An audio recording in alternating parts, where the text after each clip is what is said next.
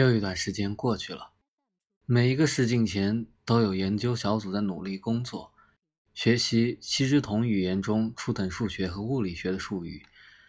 这个过程中，语言学家和物理学家通力合作，前者关注方式方法，后者集中注意力于科学这一主题。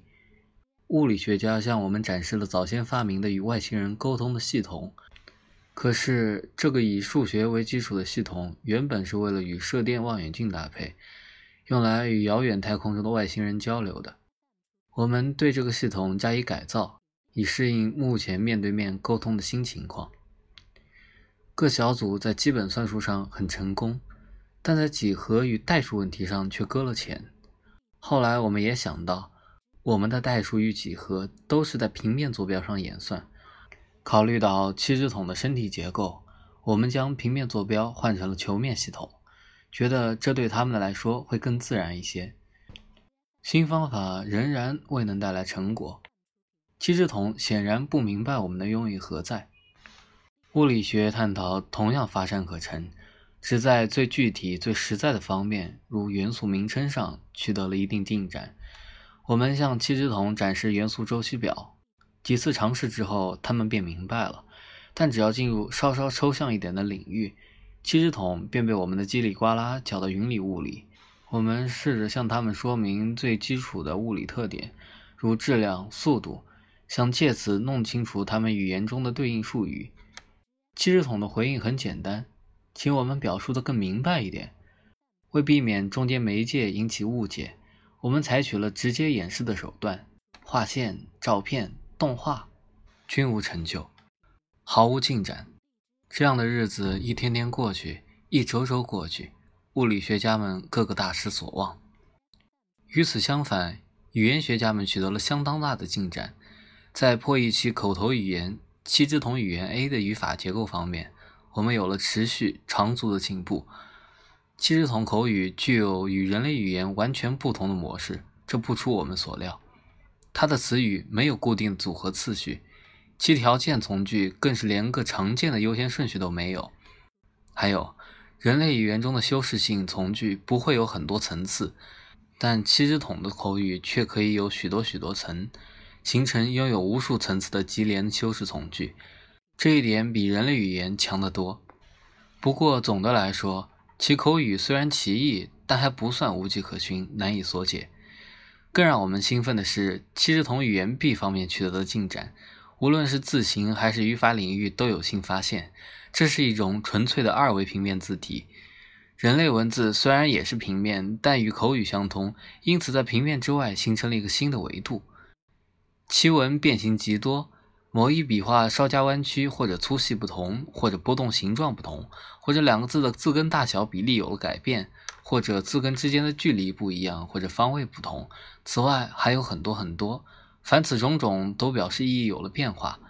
这些字形不可分割，不能将某一字从组成句子中的其他细文中剥离出来。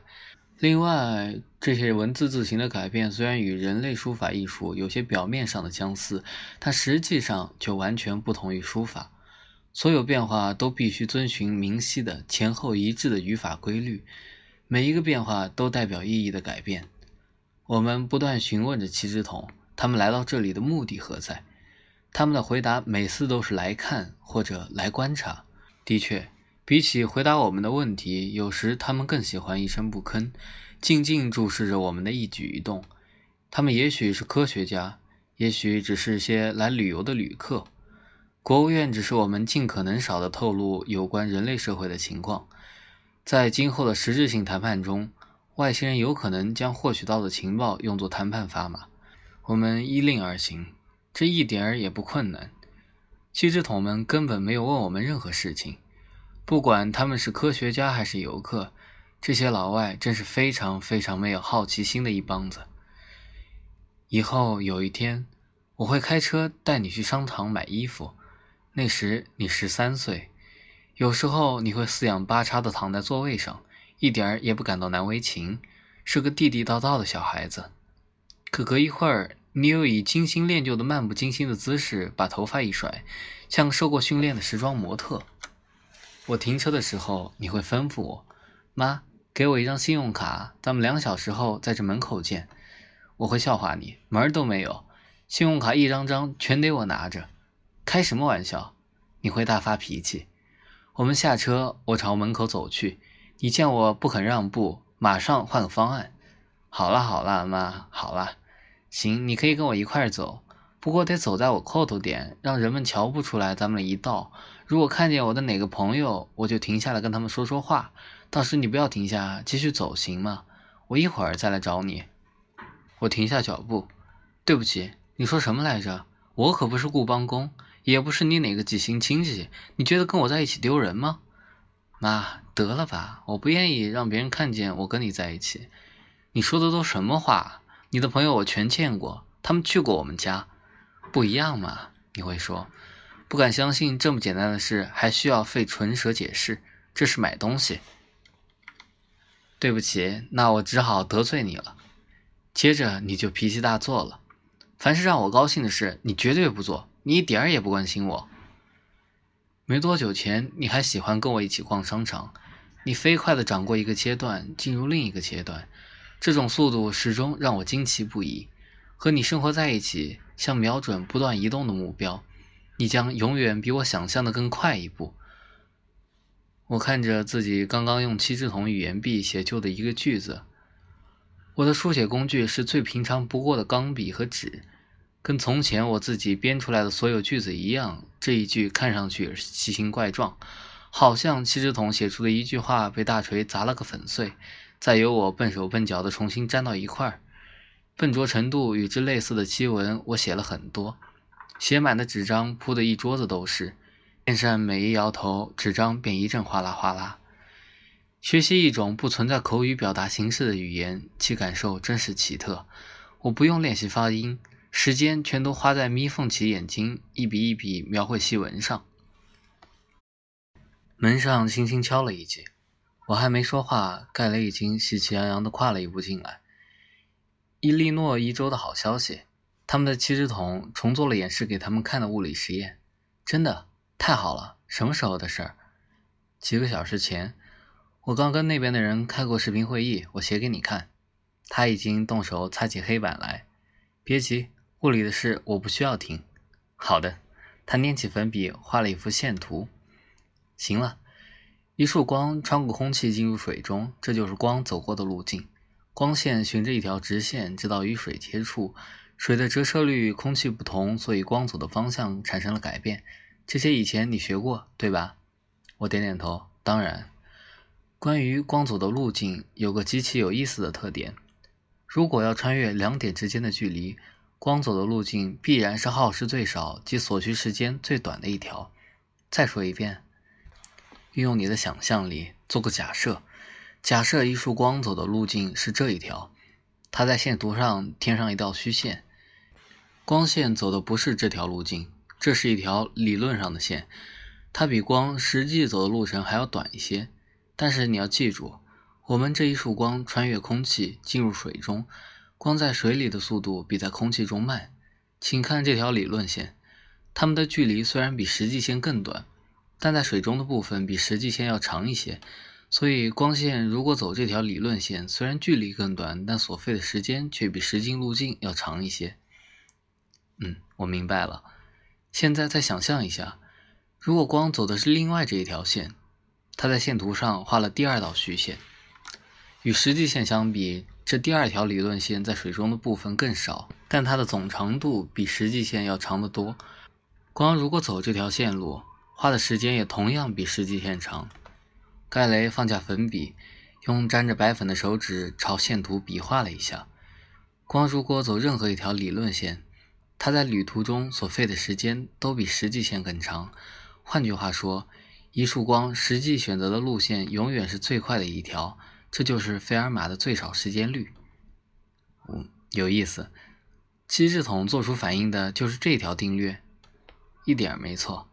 莫尔黑德在伊利诺顿的实景前面用动画向7只铜演示了费尔马定律，他们接着向我们重复了一遍。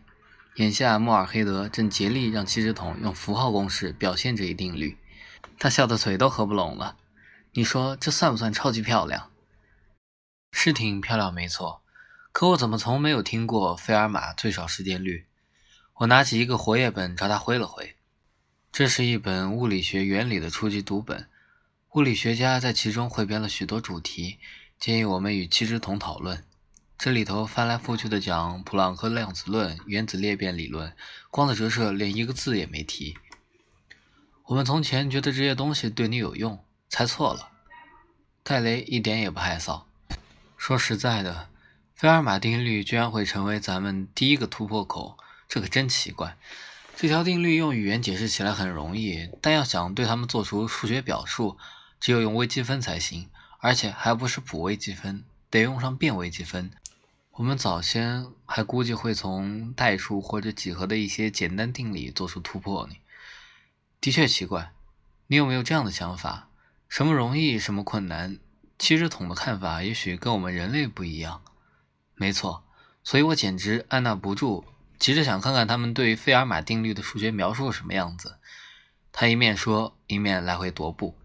如果对他们来说，变微积分比代数几何更简单，就可以解释为什么我们跟他们谈物理就会那么困难了。跟我们相比，他们的整个数学系统好像来了个七颠八倒大吊个。他指着那本物理读本，告诉你，这本书我们一定会马上重编。以费尔马定律为出发点，过渡到物理学的其他领域，有这个可能。物理学中类似费尔马最少时间律的定律多着呢。是啊，这种定理本人也有，路易斯最小壁橱空间律。物理学家们什么时候变成这个样子？张口闭口最小最少的。这个最少这个词有点误导性，你瞧，费尔马最少时间律还不够全面，在某种情况下，光循着一条耗时最多的路线，其实这种说法更准确，光索取的路径具有极端性，或者耗时最少，或者耗时最多，最少、最多，这两个概念具有数学意义上的共性，这两种情况可以套用一个数学公式。所以准确地说，费尔马定律并不是最少律，只是一项变分原理。这种变分原理还有很多。他点点头。物理学的每一个分支学科都有，几乎每一个物理定律都可以称作变分原理。区别仅仅是看某一项属性取的是最大值还是最小值。他把手一摆，活像物理学的各个分支全摆在他面前的桌子上。在光学领域，也就是费尔马最少时间律的应用领域里，取极值、最大值或最小值的属性是时间。如果换了力学领域，则取另一属性。电磁学当然又会取其他属性，但从数学角度看，所有这些定理全都是相似的。